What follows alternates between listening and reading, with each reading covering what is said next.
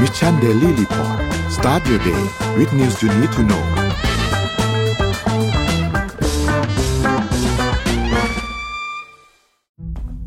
ครั้งแรกกับงาน Mission to the Moon Forum 2023 Work Life Improvement พัฒนาทักษะชีวิตและการทำงานในวันนี้ให้ดีกว่าเดิม Presented by Liberator event ที่จะพาทุกคนไปรับแรงบันดาลใจ เรียนรู้ทักษะแห่งการพัฒนาตัวเอง สู่ความสำเร็จในแบบของคุณ พบกับประวิทย์หารอุตสาหะ ธนาเธียรอัจฉริยะ จรีพร จารุกรสกุล สราวุธเฮ้งสวัสดิ์สรกล อดุลยานนท์และ speaker อีกมากมาย ใน 9 session 4 เวิร์กช็อป ที่คัดสรรเนื้อหามาเพื่อคนทำงานโดยเฉพาะ พบกันวันเสาร์ที่ 27 พฤษภาคมนี้ ที่ 3 ย่านมิตรทาวหอ สามารถซื้อบัตรร่วมงานได้แล้ววันนี้ ทางซิปอีเวนต์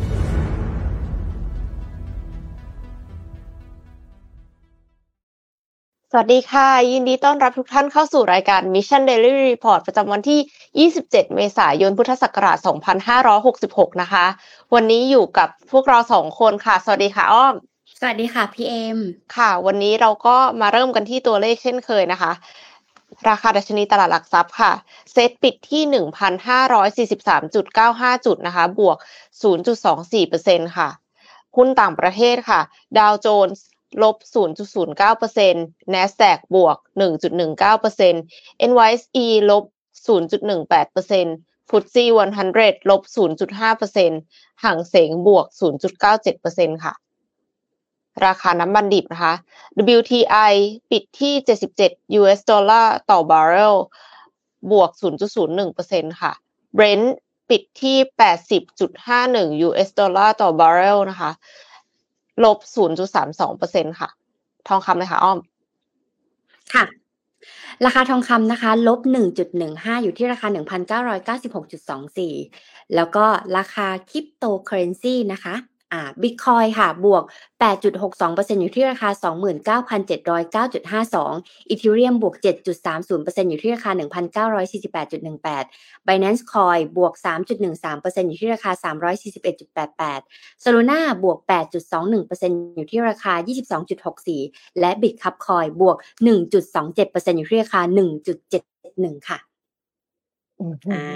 ดูคริปโตกลับมาแล้วนะคะ ขึ้นนิดๆหน่อยๆแต่ละวัน กลับมาตามไหมจันะงหวะ เพราะมันถ้าถ้าถ้าจริง ๆ แล้วตามหลักของ Circle มันจะมี halving Bitcoin ทุก ๆ 4 ปีค่ะ แล้วปกติแล้วเนี่ย ปีที่หนึ่งสมมติว่าเราปีปีที่สี่เนี่ย มันผ่านไปประมาณปีสองปีที่แล้ว มันก็ทำให้ดิ่งลง แต่ในปีที่หนึ่งปีที่หนึ่งปีที่สองเนี่ยปีที่หนึ่งมันจะดิ่งลง ปีที่สองมันจะไซด์เวย์แล้วปีที่สามมันก็จะขึ้นอย่างเงี้ยค่ะ ปีที่สี่ก็ขึ้นมากเดี๋ยวพอกลับไปปีที่ห้าหรือว่า Circle ใหม่คือปีที่หนึ่งอะมันก็จะดรอปลงเหมือนเดิม เพราะเนี่ยเวลาการลงทุนในคริปโตอะมันต้องลงทุนเป็น circle อืมเหมือนคนที่เป็นลงทุนแบบว่าสายบิตคอยเนอร์จริงๆเขาจะเอาเงิน circle ที่แล้วมาใช้ใน circle นี้ อ่า เหมือนอาจจะเอา ถ้าตอนนี้ใช้เงินบิตคอยค่ะต้องใช้เงินบิตคอยตั้งแต่ปี2012เนี่ยค่ะเออ ในรอบอือหือ halving รอบที่แล้ว กลับมาโอ morning เค talk ของเราต้องมันจะยาวค่ะ โอเค เชิญเลยค่ะ Morning Talk ค่ะ วันนี้ อะมาโอ้ยเรื่องนี้ ปกติแล้วว่าเราสองคนนะจะมาคุยเรื่องเทคใช่ปะแต่พอมีเรื่องนี้นี่มันก็น่าจะดุเดือดคุยได้สามวักานรศึกษาไทยในปัจจุบัน ช่วงนี้พอหรือยิ่งเปฮล่าอตฮอตอยู่นะคะหนังหนังสือบอกว่าภาษาพาทีนี่คือแบบว่า อะไรจะโพสต์กันได้ทุกวี่ทุกวันไวรัลกันสุดๆไปเลย ไหนใครคิดว่าการศึกษาในปัจไทยในปัจจุบันเป็นยังไง ช่วยเม้นบอกเรามาหน่อยนะคะ มันดีหรือมันไม่ดี มันดีขึ้นกว่าเดิมไหม มันพัฒนาบ้างไหมในระยะเวลา 20-30 ปีที่ผ่านมา หรือว่าคิดว่ามันถอยหลังลงกว่าเดิมอีก หรือว่าใครที่เรียนเรียนที่อื่นอะคือเทียบหน่อยได้ไหมว่า การศึกษาไทยเทียบกับการศึกษาประเทศอื่น ที่ตัวเองเรียนอะไรเงี้ยค่ะ มันเป็นยังไงบ้าง มีใครที่แบบส่งลูกเรียนอินเตอร์ แล้วเห็นความแตกต่างอะไรเงี้ย ช่วยเม้นต์กันมาบอกหน่อยนะคะ จะได้เดี๋ยวเดี๋ยวอ้อมจะมีเรื่องเกี่ยวกับการศึกษาด้วยเนาะใช่ไหมวันนี้ อืมใช่ใช่ค่ะ คือกำลังจะบอกว่า ไปดูหนังสือประเทศจีน ไปดูหนังสือประเทศจีนมา แล้วก็รู้สึกว่าของเขากับของเราไม่เหมือนกันของเขาจะแบบเราต้องวิ่งแข่งกับเวลาอะไรอย่างเงี้ย มันจะเป็นคอนเซปต์นี้ที่ต้องสอนเด็กด้วยผ่านด้วยหนังสือในโรงเรียนเนี่ยเออ แต่ว่าของไทยมันจะเป็น เออ มันจะเป็นอย่างที่เราเห็นแล้วภาษาพาทีอะ อืมก็อยากให้ทุกคนลองแชร์มา เพราะว่าตอนที่เราเรียนอะ มานีกับมานะใช่ไหมตอนที่เราอยู่ประมาณปหนึ่งปสองเราจะได้เรียนมานีไม่ได้เรียนมานีกับมานะมันไกลมากแล้วไม่ได้เรียนมานีกับมานะจริงแต่ว่ามันจะไกลมากจำชื่อตัวละครไม่ได้มันเป็นภาษาพาที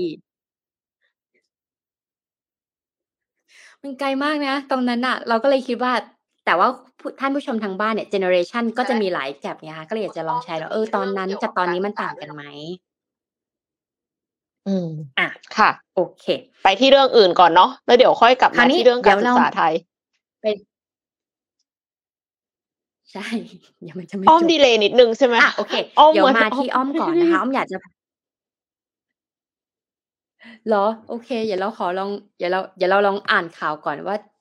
เป็นยังไงนะคะเอ่อของอ้อมค่ะจะมีข่า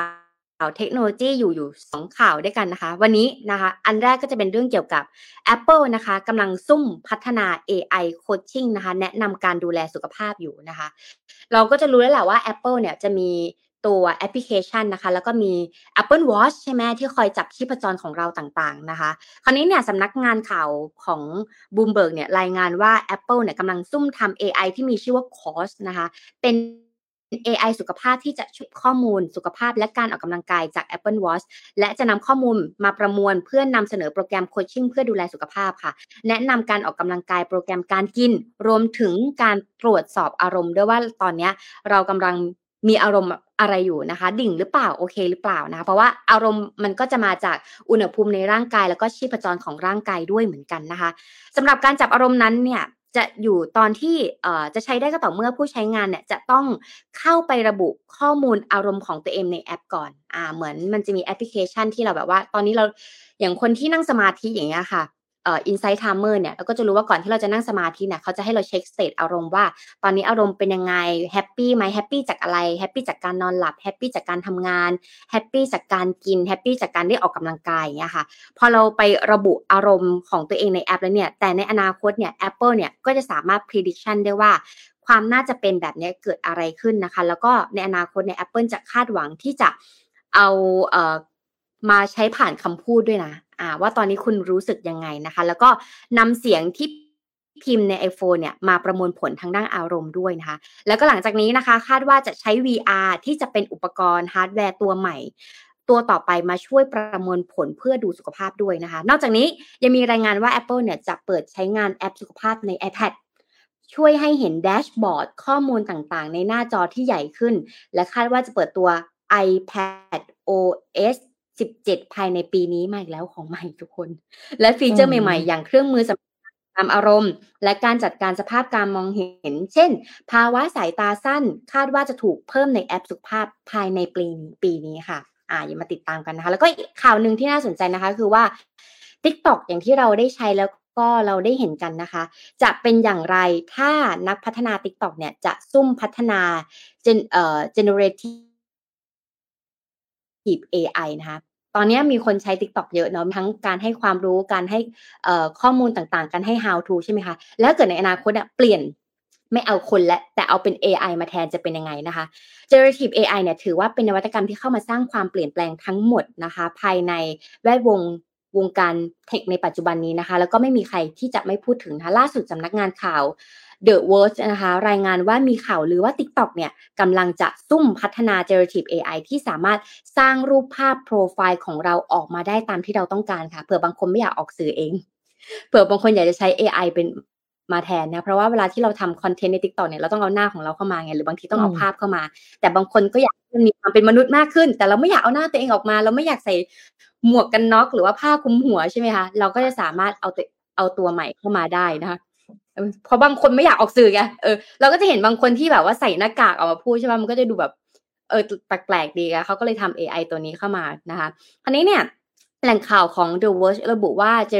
generative AI เนี่ยของ TikTok นะคะกำลังซุ่มพัฒนาอยู่นั้นเนี่ยจะถูกสร้าง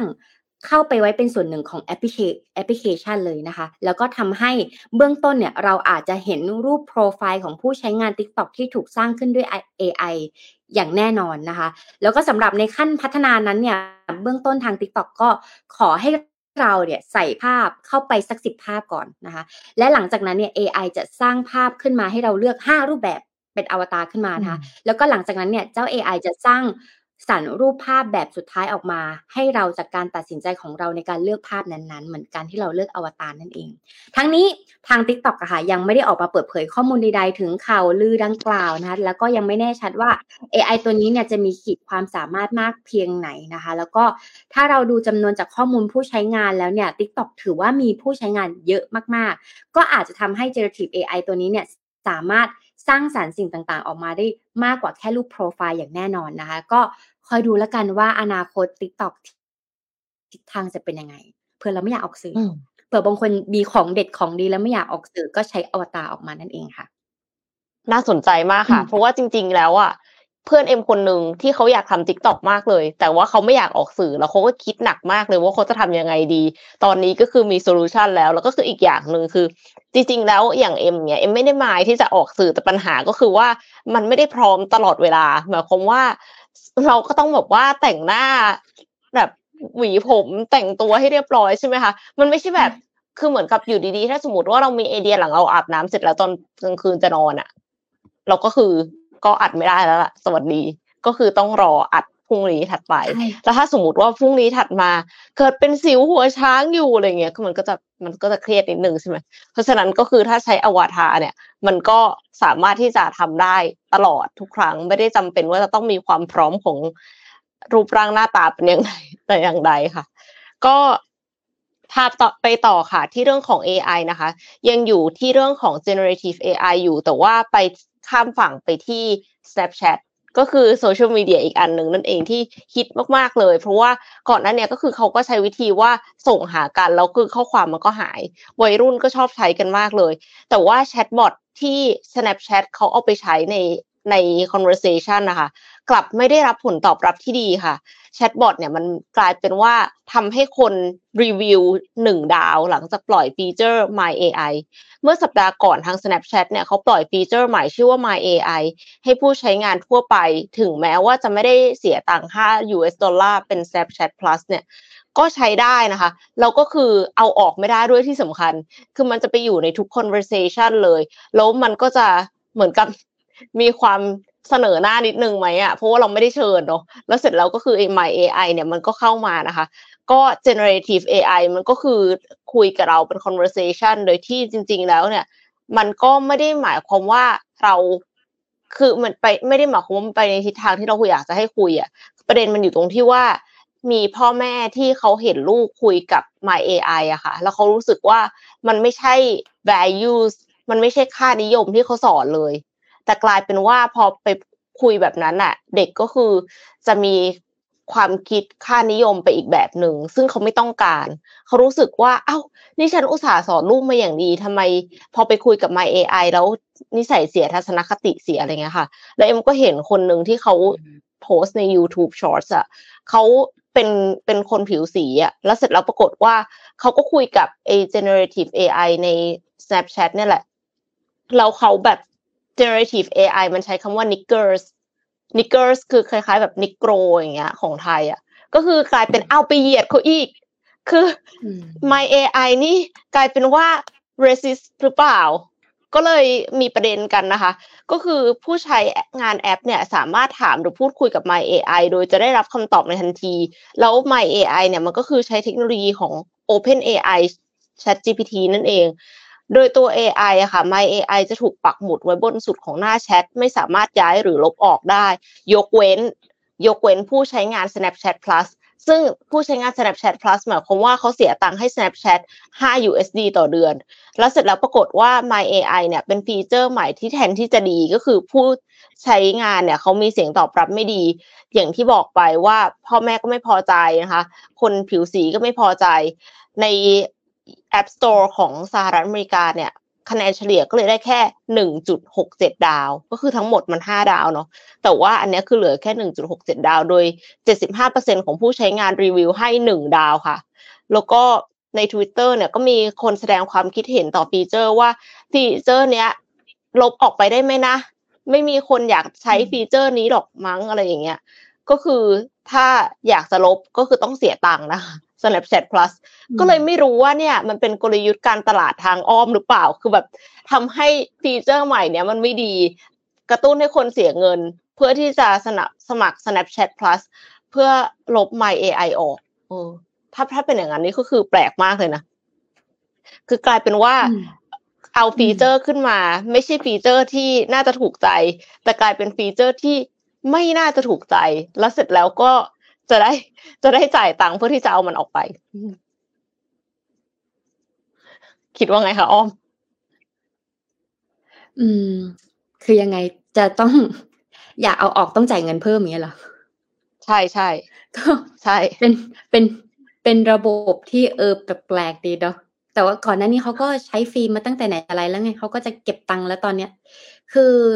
ถ้าเป็นเรื่องของ generative AI อะทุกต้องบอกก่อนว่าช่วงนี้ถ้าเราจะใช้ AI อะเราจะต้องมีสติสักนิดนึงอะเหมือนเราช้อปปิ้งอะเหมือนเรามีเงินแล้วเราจะช้อปปิ้งก็ต้องมีสติอาจจะต้องมีเอ่อสโลแกนว่าก่อนใช้ AI ต้องมีสติ เพราะว่าเราจะรู้ได้ยังไงว่า AI อะพูดจริงหรือไม่จริง อะเราจะรู้ได้ก็ต่อเมื่อเรามีความรู้เรื่องนั้น เช่น สมมติว่าถ้าอ้อมเซิร์ชชื่อ PM อะเอาง่ายอ้อมเซิร์ชชื่อ PM และถ้าเกิด AI บอกว่า PM เนี่ยเป็น เป็นคนขายของออนไลน์ เราจะเชื่อได้ไงเราเราไม่เชื่อ เพราะว่าเรารู้ว่า PM อะเป็นคุณครูใช่ไหมทำ career career visa ใช่ไหมคะหรือ search ชื่ออ้อมอะอ้อมเป็นแม่ค้าอยู่ในตลาดอย่างเงี้ยอ้อมมัชราพรดอนแสง search ใน AI บอกว่าอ๋ออ้อมมัชราพรดอนแสงเป็นแม่ค้าอยู่ในตลาดสดอย่างเงี้ยเอาเราจะเชื่อได้ยังไงคนอื่นอาจจะเชื่อก็ได้นะ แต่คนที่ไม่เชื่อเพราะว่าเรารู้ว่าข้อมูลนั้นจริงหรือไม่จริงอะส่วนใหญ่อะคนที่ใช้ AI ในช่วงนี้ก็จะเลย ก็เลยจะเป็นเรื่องของ เอาเราอยากรู้อะไร เอาสิ่งที่ตัวเองแสดว่ารู้อยู่แล้ว เออ ใช่ เราอยากรู้อะไร เรา เราอยากรู้เรื่องนี้แล้วมันจริงไหมแล้วเราก็ไปเสิร์ชมาแล้ว แล้วเราก็จะเห็นว่า อ๋อ มันเป็นแบบนี้นี่นาอะไรอย่างเงี้ยค่ะ แต่ว่าถ้าจะเชื่อแบบร้อยเปอร์เซ็นต์อะอาจจะต้องใช้ระยะเวลานิดนึง ดังนั้นเนี่ยในอนาคตเนี่ยนอกจากจะต้องมีสติในการใช้เงิน แล้วจะต้องมีสติในการใช้ AI ด้วย และเชื่อมันดีไหมนะอะมาข่าวของอ้อมมีข่าวหนึ่งนะเป็นข่าวที่น่าสนใจนะคะ เพราะว่าล่าสุดค่ะ นักวิทยาศาสตร์จากออสเตรเลียนะคะ พบเชื้อราอยู่สองชนิดค่ะ ที่สามารถกินพลาสติกเร็วที่สุดในโลกนะคะอืมโดยใช้ระยะเวลากำจัดขยะเพียงแค่พลาสติกใช่ เพราะว่าใช้ระยะเวลาเพียงแค่ร้อยสี่สิบวันเท่านั้นเองค่ะพี่เอ็มอันนี้น่าสนใจมากๆนะ ชื่อมันยาวเลยนะ เชื้อราตัวนี้ เชื้อราตัวนี้มีชื่อว่า Aspergillus terris และ Engelodontium album นะคะสองตัวนี้นะคะ และ เชื้อราสองชนิดนี้เนี่ยก็พบได้ทั่วไปในสวนหลังบ้านนี่เอง ไม่ไม่ได้คิดว่าแบบเชื้อราที่สามารถกินพลาสติกร้อยสี่สิบวันนี้ต้องไปขั้วโลกเหนือไม่ใช่นะคะ มันสามารถพบในสวนหลังบ้านนี่เองค่ะ ก็เป็นอีกหนึ่งความหวังของการแก้ปัญหาขยะพลาสติกนั่นเองนะคะ ในห้องทดลองค่ะ ทั้งเชื้อราสองชนิดนี้เนี่ยสามารถที่จะเปลี่ยนพลาสติกโพพิลิน PP นะคะ ที่ใช้ในการผลิตขวด ผลิตพรม ผลิตของเล่น เส้นใยสังเคราะห์ ผลิตเฟอร์นิเจอร์และอื่นๆนะคะ ซึ่งคิดเป็นหนึ่งใน 3 ของพลาสติกทั้งหมดในโลก ให้กลายเป็นอาหารโดย 90 วันนะคะ มันจะสามารถย่อยพลาสติกได้ประมาณ 25 ถึง 27%เลยทีเดียว และเมื่อผ่านไป 140 วันเนี่ยพลาสติกก็จะหายไปจนหมดนะคะ ซึ่ง All Abbas นะคะวิศวกรเคมีจากมหาวิทยาลัยซิดนีย์เนี่ยก็ได้บอกว่ามันเป็นอัตราการย่อยสลายที่เร็วที่สุดเท่าที่รายงาน จะเจอบนโลกใบนี้ ก็เขาทำงานอืมวิจัยเนาะเขาก็จะรู้ว่า ตอนนี้เนี่ยถ้าเราจะใช้เชื้อราการย่อยสลายของขยะมีอะไรบ้าง การย่อยสสลายของพลาสติกมีอะไรบ้าง และอะไรบ้างที่จะช่วยได้ แล้วเชื้อรามีประเภทไหนบ้าง บางอย่างก็จะใช้ระยะเวลาประมาณร้อยปีใช่ไหมคะ แต่อันเนี้ยสามารถใช้ได้ประมาณร้อยสี่สิบวันเท่านั้นเองนะคะ นี่ถือว่าเป็นสถิติเร็วที่สุดในโลกของเชื้อรา ขณะที่เร็วที่สุดจริง ๆ นั้นเนี่ยเป็นเรื่องของแบคทีเรียที่สามารถย่อยพลาสติก PET ได้ถึง 90%ภายใน 16 ชั่วโมงค่ะ แล้วก็อ๋อการแข่งขันนี้เนี่ยใช่นะ 16 ชั่สิวบโมหงกเนี่ยชั่วโมง ยังกินคือไม่เสร็จเลย โอ้ไม่ใช่ คือย่อยเร็วมากเลยนะ 16 ชั่วโมงนะคะ มันก็ยังมีการแข่งขันเนาะของนักวิจัยนอกจากเชื้อรา มันก็จะมีเรื่องของเชื้อเชื้อโรคต่างๆ ที่จะสามารถทำได้นะและการแข่งขันนี้เนี่ยเป็นเรื่องที่ดีนะ อ้อมว่าถึงแม้จะเป็นงานวิจัยที่แข่งกันนะแต่สุดท้ายแล้วคนที่ได้ประโยชน์สูงสุดก็คือประชาชนทั่วโลกนี่แหละที่เขาเอามาปรับใช้ได้นะอันนี้เนี่ย การแข่งขันนี้ก็เป็นเรื่องที่ดีเนาะเพราะว่าท่ามกลางวิกฤตที่เกิดขึ้นเนี่ยจนถึงณตอนนี้เนี่ยนักวิทยาศาสตร์ generation ใหม่ๆเนี่ยก็พบว่ามีจุลินทรีย์ไปแล้วกว่า 400 ชนิดที่สามารถสลายพลาสติกได้นะคะ อันที่จริงแล้วถ้ามองในระดับโมเลกุลของเคมีเนี่ยพลาสติกเคมีสายของอะตอมคาร์บอนเส้นยาวเนี่ยจะมีส่วนประกอบแตกต่างกันไป ซึ่งกลายเป็นพลาสติกแต่ละประเภทนะคะ แล้วก็การรีไซเคิลเนี่ยควรเป็นอะไรที่ง่าย ๆ อย่างเช่นจับโมเลกุลแยกออกมาแล้วประกอบเข้าไปกันใหม่นะคะ อันนี้ก็อาจจะเป็นศัพท์เทคนิคนิดนึงแต่ว่าปัญหาก็คือสารหรือเชื้อราต่างๆ เหล่านี้พวกมันปนเปื้อนด้วยขยะอื่นๆ จากการทิ้งไม่ถูกที่นะคะ แล้วก็ขยะต่างๆ สิ่งต่างๆ ที่เราทิ้งไปเนี่ยมันไม่ใช่มีแค่พลาสติกเนาะมันมีเรื่องสีมันมีเรื่องสิ่งเคมีต่างๆนะคะ คราวนี้เนี่ยอย่างบ้านเราก็ยังไม่มีการแยกขยะอย่างชัดเจนด้วย ตาวิเศษเห็นนะ อาจจะใช้ได้ในตอนเด็กนะณตอนนี้ตาวิเศษเห็นนะไม่มีแล้วนะคะ จึงเป็นไปได้ว่าการที่เราจะรีไซเคิลขยะเนี่ย เราต้องแยกขยะให้ชัดเจนก่อน อืม คือมันบั๊กตั้งแต่ตอนแรกแล้วว่าเราแยกขยะไม่ชัดเจนมันก็เลยทำให้รีไซเคิลยาก พอมันไม่ได้แยกมันเอาไปรวมกัน การที่เราจะทำย่อยสสลายของของขยะเหล่านี้ค่ะ ก็จะยากด้วยเหมือนกัน วิธีการคือเราต้องแยกขยะก่อนนะคะ แล้วก็ มันก็จะทำให้เราสามารถที่จะเลือกใช้จุลินทรีย์หรือว่าเชื้อราได้ถูกจุดอะอาจจะเช่นกองขยะแบบ A เราจะใช้จุลินทรีย์แบบนี้ โดยการแยกขยะแล้วเป็นพลาสติกเกรดนี้กองขยะ B แยกมาแล้วต้องใช้จุลินทรีย์แบบนี้ จากขยะเกรด C อย่างเงี้ยค่ะ ซึ่งอันนี้ก็จะเป็นอีกหนึ่งนวัตกรรมในอนาคตที่เราจะได้เห็นมากขึ้นว่า นักวิจัยแข่งขันกัน หาเชื้อรา และจุลินทรีย์เพื่อจะย่อยสลายขยะให้มากที่สุดนั่นเองค่ะ ก็ขอบคุณคอนเทนต์ดีๆ จาก Science อยากดีมากมีเลยคนถามว่าย่อยแล้วเป็นอะไร ย่อยพลาสติกเสร็จแล้วมันเออได้ได้อะไรออกมาค่ะสุดท้ายแล้วก็จะกลับไปเป็นปุ๋ยค่ะ อ่าเออคราวนี้เนี่ย อันนี้ก็เป็นประเด็นที่น่าสนใจแล้วอ้อมก็เข้าไปดูข้อมูลด้วยเหมือนกันนะว่าเวลาเขาย่อยออกมาแล้วมันจะกลายเป็นมันมันจะมันจะกินยังไงอะ่ะ มันจะกินจนหายไปเลยไหมอืมแล้วพอกินแล้วเนี่ย เชื้อราอันนี้มันจะกลายเป็นก้อนใหม่ไหมอะไรอย่างเงี้ยค่ะ สิ่งที่เขาพบเจอเลยคือพอมันมีการเหมือนอันนี้เข้ามาใส่ในกล่องใช่ไหมคะแล้วเขาก็จะเอาเชื้อราเข้าไปใส่ แล้วมันก็คงจะกัดกินเป็นก้อนๆอะ แต่ก็อยากวิจัยอะก็ยังหาทางออกเหมือนอย่างมือเหมือนกันนะคะว่า มันจะต้องมีพื้นที่ในการที่จะต้องคอยแยกตัวจุลินทรีย์อันนี้ออกมาด้วยนะคือไม่ใช่ว่าเราจะมีจุลินทรีย์อันนี้อยู่หลังบ้านแล้วเราก็ไปเทใส่ เทใส่ขยะแล้วมันจะกัดมันยังไม่ได้นะมันก็ต้องมีพื้นที่พอเวลาที่เขาเอ่อทำการกัดกินเรียบร้อยแล้วอะค่ะ ก็จะมีเหมือนโซนที่จะต้องเคลียร์พื้นที่อันนั้นอีกทีหนึงเออ เนี่ยมันก็จะค่เป็นเรื่องเนี้ยมีอาจารย์ท่านหนึ่งมาตอบแล้ว บอกว่าจุลินทรีย์หลายชนิดเป็นผู้ย่อยสลายตามธรรมชาติอยู่แล้ว มีงานวิจัยเยอะมากพลาสติกจะย่อย กลายเป็นสารประกอบอินทรีย์อ่าเป็นสารประกอบอินทรีย์เออขอบคุณนึกสภาพก็คือแบบว่าอาจจะคล้ายๆ ก็คือไม่ว่าจะเป็นปุ๋ยหรือว่าดินใช่ไหมคะดังนั้นเนี่ยขอพามาที่เรื่องดินต่อเลยแล้วกัน แต่ว่าเป็นดินบนดวงจันทร์ค่ะ ก็คือยานสำรวจเอกชนฮารุโตะฮาฮากุโตะอาเนี่ยเขาถูกส่งไปจากเอกชนของญี่ปุ่น เพื่อที่จะไปสำรวจดินบนดวงจันทร์ แต่ว่าปัญหาก็คือขาดการติดต่อช่วงสุดท้ายค่ะ ก่อนที่จะลงจอด ยานอวกาศญี่ปุ่นฮากุโตะอาเดินทางไปเก็บข้อมูลสภาพดินบนดวงจันทร์ตั้งแต่เดือนธันวาคมปีที่แล้วนะคะ ไปพร้อมกับจรวด Falcon 9 ของ SpaceX ซึ่งมีกำหนดลงจอดบนดวงจันทร์เมื่อคืนวานนี้ค่ะ วันก่อนนะคะ 25 เมษายนเนี่ยเวลา5ทุ่ม40 ตามเวลาประเทศไทย ถ้าสำเร็จเนี่ยจะเป็นยานของภาคเอกชนที่สามารถลงจอดบนดวงจันทร์ได้เป็นลำแรก พื้นที่ลงจอดของยานเนี่ยคือบริเวณหลุมอุกาบาตแอตลาส ซึ่งอยู่ทางตะวันตกเฉียงเหนือตะวันตกเฉียงใต้นอกที่ราบหินบะซอแห่งหนึ่ง ชื่อมาเรฟิกอริส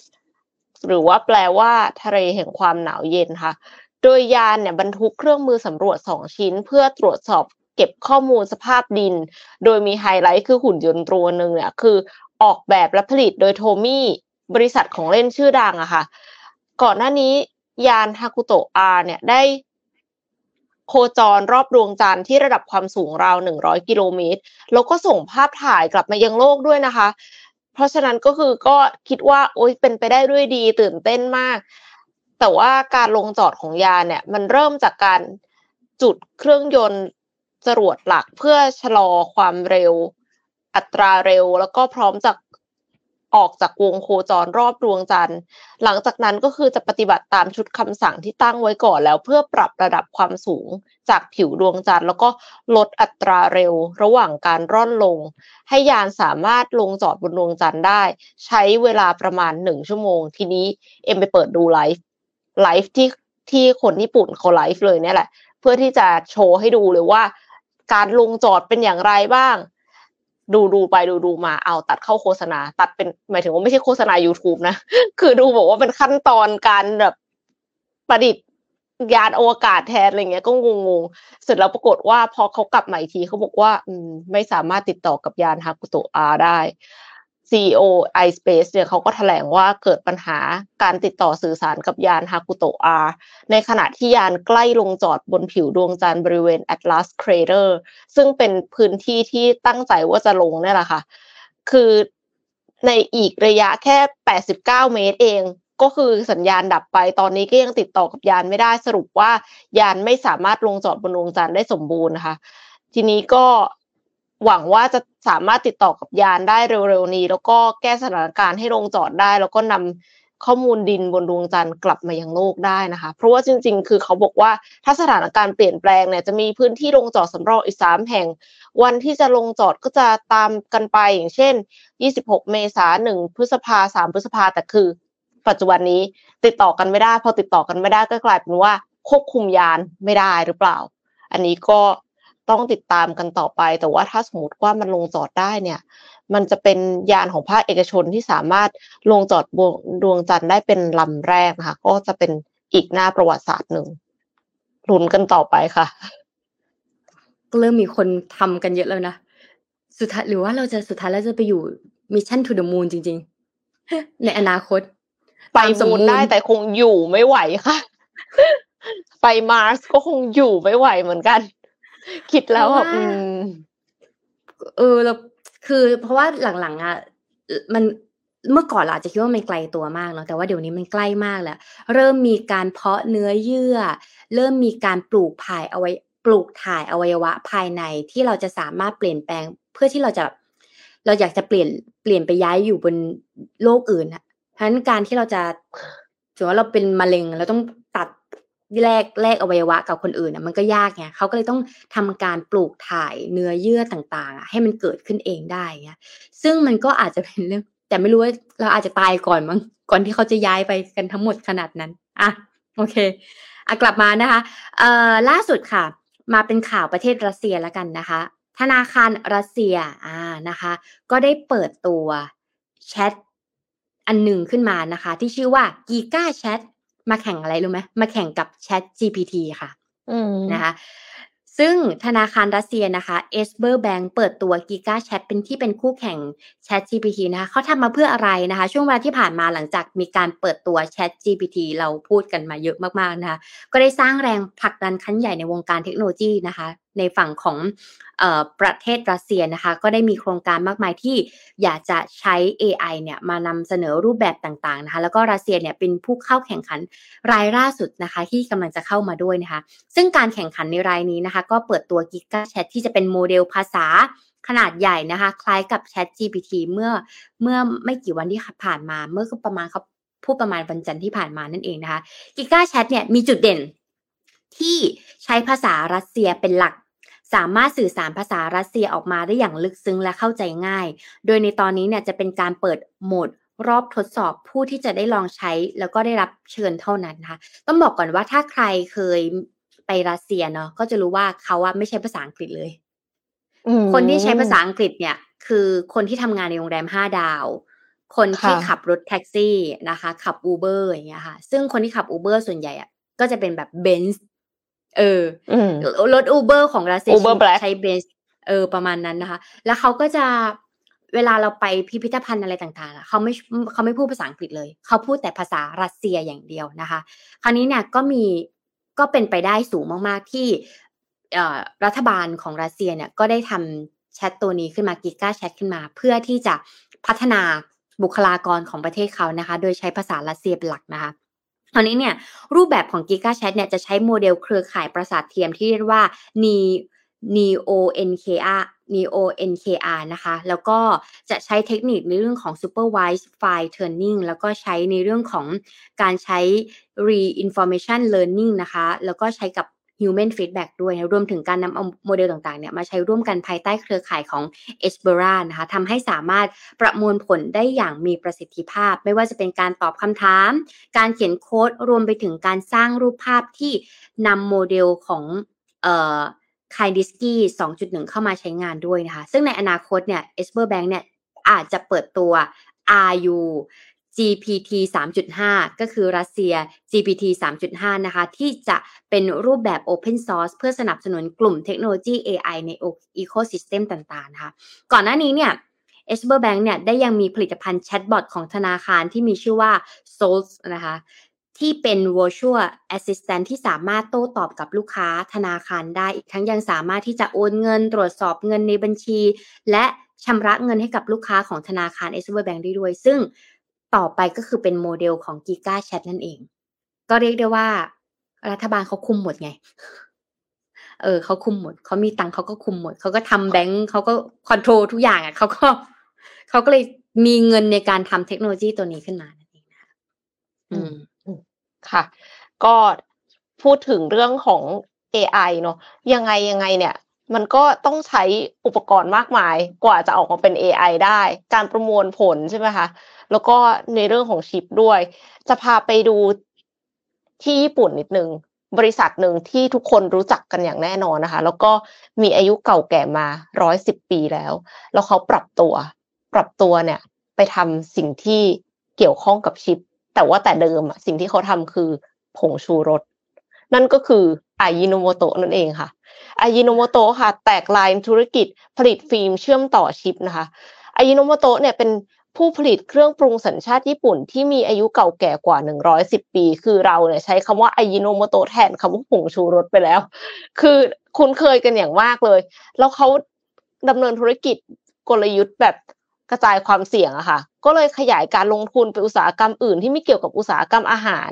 โดยหนึ่งในนั้นคืออุตสาหกรรมเซมิคอนดักเตอร์ โอ้โห ฟังดูแบบ oh my god จากจากผงชูรส กลายเป็นเซมิคอนดักเตอร์นะคะ แต่ว่ามันมีที่มาที่ไปค่ะอายิโนโมโตะเนี่ยเขาบอกว่าเริ่มวิจัยและพัฒนา ABF มาตั้งแต่ปี 2513 ค่ะ แต่เดิมใช้ในการผลิตเครื่องปรุงอาหาร ก่อนจะนำมาประยุกต์กับการผลิตเพื่อใช้งานด้านอื่น จนกระทั่งปี 2539 มีบริษัทผลิต CPU เนี่ยติดต่อมา เกี่ยวกับการพัฒนาฉนวนติ ฉนวนชนิดฟิล์ม ซึ่งใช้เทคโนโลยีกรดอะมิโน ที่อายิโนโมโตะเชี่ยวชาญ จากนั้นอายิโนโมโตะจึงเริ่มวิจัยและพัฒนาการใช้ ABF ในกลุ่มสินค้าอิเล็กทรอนิกส์ แล้วก็ปัจจุบัน ABF ของอายิโนโมโตะเนี่ยถูกนำไปใช้อย่างแพร่หลายในชิป ประมวลผลกำลังสูงที่พบได้ในดาวเทียม สถานีฐาน 5G และรถยนต์ไร้คนขับ ส่วนหนึ่งเป็นเพราะว่าความต้องการของชิปที่เพิ่มสูงขึ้นในช่วงการระบาดใหญ่ของโควิด -19 ประธานจะขณะเจ้าหน้าที่บริหารนะคะ CEO ของอินุโมโตะเนี่ยนายทาโร่ฟูจิก็กล่าวว่า บริษัทจะเร่งขยายการผลิตฟิล์มสำหรับชิป และอาจลงทุนมากกว่าที่วางแผนไว้ 17,000 ล้านเยน เพื่อตอบสนองความต้องการที่เพิ่มขึ้น และยังคาดการด้วยว่าจะจัดส่ง ABF เพิ่มขึ้นปีละ 18%ไปจนถึงเดือนมีนาคมปี 2569 ABF ก็คือฟิล์มที่ว่าใช้ในการทำชิปเนี่ยแหละค่ะเป็นไงคะ ปรับตัวหนักมากนะคะ คือบริษัทอายุอายุร้อยสิบปี ปรับตัวขนาดนี้ได้ แต่ทีนี้ทีนี้ก็คือ ใช่คือข้ามข้ามอุตสาหกรรมแบบข้ามไปหลายอุตสาหกรรมเลยใช่ไหมคะ ทีนี้ ที่เขาบอกว่าผลิตชิป เนี่ย แต่ว่ามันไม่ได้หมายความว่าตอนนี้ชิปมันยังขาดแคลนอยู่เนาะคือก่อนหน้านี้เราจะรู้สึกว่าชิปมันขาดแคลนตลอดเลยแล้วแล้วอุปกรณ์อิเล็กทรอนิกส์มันออกมาใหม่ รถยนต์ไร้คนขับก็ต้องใช้ชิป ทุกอย่างที่ smart ใช้ชิปหมด แล้วก็ทุกผู้ผลิตก็เร่งผลิตกันใหญ่เลย ยิ่งผลิตหนักมากเลยเพราะว่าไม่อย่างนั้นเนี่ย คือ supply chain ของธุรกิจอื่นก็จะพังไปด้วยใช่ไหมคะ แล้วมันก็เป็น opportunity ของเขาในการขยายโรงงาน ปรากฏว่าตอนนี้สิ้นสุดยุคชิปขาดแคลนแล้วค่ะ เพราะว่า SK Hynix บริษัทผู้ผลิตผู้ผลิตชิปยักษ์ใหญ่ของเกาหลีใต้เนี่ยเพิ่งรายงานผลประกอบการไตรมาสแรกของปี 2023 ว่ามีรายได้ราว 5.1 ล้านล้านวอน ขาดทุน 3.4 ล้านล้านวอนค่ะ คิดเป็นการขาดทุน 67%ของรายได้ โดยระบุเหตุผลว่าเกิดจากความต้องการชิปหน่วยความจำที่ลดลงอย่างต่อเนื่อง แต่คาดว่าจะถึงจุดต่ำสุดแล้ว และความต้องการชิปน่าจะค่อยๆ กลับขึ้นมาในไตรมาสที่ 2 นี้ แนวทางแก้ไขปัญหาธุรกิจของ SK Hynix หลังจากนี้เนี่ยจะเน้นสินค้าพรีเมียม ราคาสูงที่ใช้งานในเซิร์ฟเวอร์ประสิทธิภาพสูง โดยเฉพาะงานกลุ่ม AI ที่ต้องใช้แรมสูงมากและความต้องการน่าจะเพิ่มขึ้นต่อไป แม้บริษัทต่างๆ จะลดรายจ่ายก็ตามนะคะ บริษัทเนี่ยยังขาดทุนอยู่แต่เขาก็ยังลงทุนพัฒนาเทคโนโลยีใหม่ต่อไป โดยตอนนี้กำลังพัฒนากระบวนการผลิต DRAM เทคโนโลยี 10 นาโนเมตร รุ่นที่ 5 แล้วก็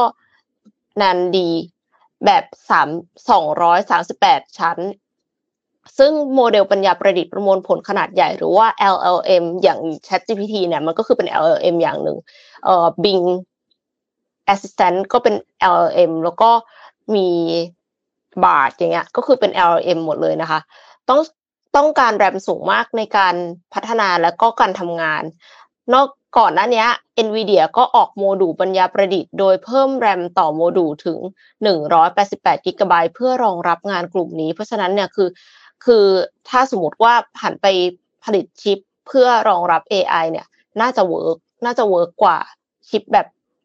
ชิปแบบอื่นๆ ที่ใช้ในเครื่องใช้ไฟฟ้าอะไรในปัจจุบันนะคะ ทีนี้แต่ NVIDIA เองอะค่ะ NVIDIA เขาก็ไม่ได้อยู่เฉยๆนะคะ ทุกคนก็ออกมาพัฒนาชิปใช่ไหม NVIDIA เขาก็ Open Source โครงการใหม่ คือ NeMo NeMo เนี่ยเป็น NeMo Guardrails ค่ะ ตัวป้องกันแชทบอทตอบนอกเรื่องอ้างที่มามั่วตะกี้นี้เราพูดถึงเรื่องของ My AI ใน Snapchat ใช่ไหมคะ ซึ่งมันพูดในสิ่งที่ไม่ควรจะพูดอะ อันนี้ก็คือมันก็จำเป็นจะต้องมีอะไรมา ควบคุม AI ประมาณหนึ่งเนาะไม่ใช่บอกว่าพูดเพ้อเจ้ออะไรก็ได้ พูดเรื่องไม่จริงก็ได้เฟกนิวส์ก็ได้แล้วกลายเป็นว่าไปปั่นกระแสอย่างอื่นที่มันไม่ควรจะเป็น หรือว่าสร้างค่านิยมที่ไม่ควรให้กับสังคม NVIDIA เขาก็เลยเปิดตัวโครงการ Nemo Guardrails ตัวควบคุมปัญญาประดิษฐ์ในกลุ่มโมเดลภาษาขนาดใหญ่หรือ LLM โดยทำงานร่วมกับโมเดลปัญญาประดิษฐ์ตัวอื่นๆ รวมถึง GPT ของ OpenAI โดยควบคุม 3 ด้านด้วยกันค่ะ ได้แก่ 1 คือหัวข้อการพูดคุย ไม่ให้ผู้ใช้ล่อตัวปัญญาประดิษฐ์ตอบนอกเรื่อง 2 คือควบคุมความปลอดภัย กรองคำตอบให้เหมาะสม ไม่มีคำหยาบและอ้างอิงแหล่งที่มาที่น่าเชื่อถือได้เท่านั้น 3 คือควบคุมการเจาะระบบ ในกรณีที่แอปพลิเคชันเชื่อมต่อ API ภายนอกได้ ต้องเชื่อมต่อ API อย่างปลอดภัยค่ะ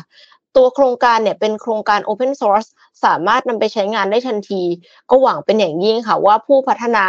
AI ทั้งหลายนะคะ จะนำไปใช้เพื่อที่จะให้ AI ตอบข้อมูลถูกต้องแม่นยำขึ้น แล้วก็เป็นประโยชน์ต่อมนุษยชาติอย่างแท้จริง ไม่ใช่เป็นภัยต่อมนุษยชาติค่ะ ก็อัปเดตประมาณนี้ค่ะอ้อมเออมันก็ เออแต่ดีนะที่พี่เอ็มพูดมาเมื่อกี้มันก็คือมันเริ่มมีขอบเขตเหมือน rules น่ะกฎในการใช้ AI อะ มันเริ่มมีข้อบังคับมาว่า แตะหนึ่งสองสามสี่ห้ามเกินแบบนี้แบบนี้อะไรอย่างเงี้ย เพราะว่าจริง ๆ แล้วเมื่อไหร่ก็ตามที่มีมนุษย์ control อยู่อะมันจะแบบไปเรื่อยอะมันเลยต้องมีกรอบที่มันชัดเจนเข้ามานะคะ อะตอนนี้เดี๋ยวเราลองมาคุยในเรื่องของเอ่อ morning talk เพราะว่าเราอ่าประกลัมาณบมาเจ็ดโมงสี่สิบค่ะเอ็ดก็คอมเมนต์ก็รุนแรงนะคะ ก็ยังมีการเอออันนี้อ้อมก็ชอบนะแบบว่ามีเรื่องของการสอบเข้ามัธยมยังวัดแค่คณิตกับภาษาไทยอะไรอย่างเงี้ยคณะเอ่ออังกฤษวิทย์ แล้วก็คนที่หัวศิลป์ก็จะกลายเป็นว่าไม่ถนัดสิ่งที่การศึกษาไม่ได้สนับสนุนหรือว่าไม่ได้ให้ความสำคัญนะคะ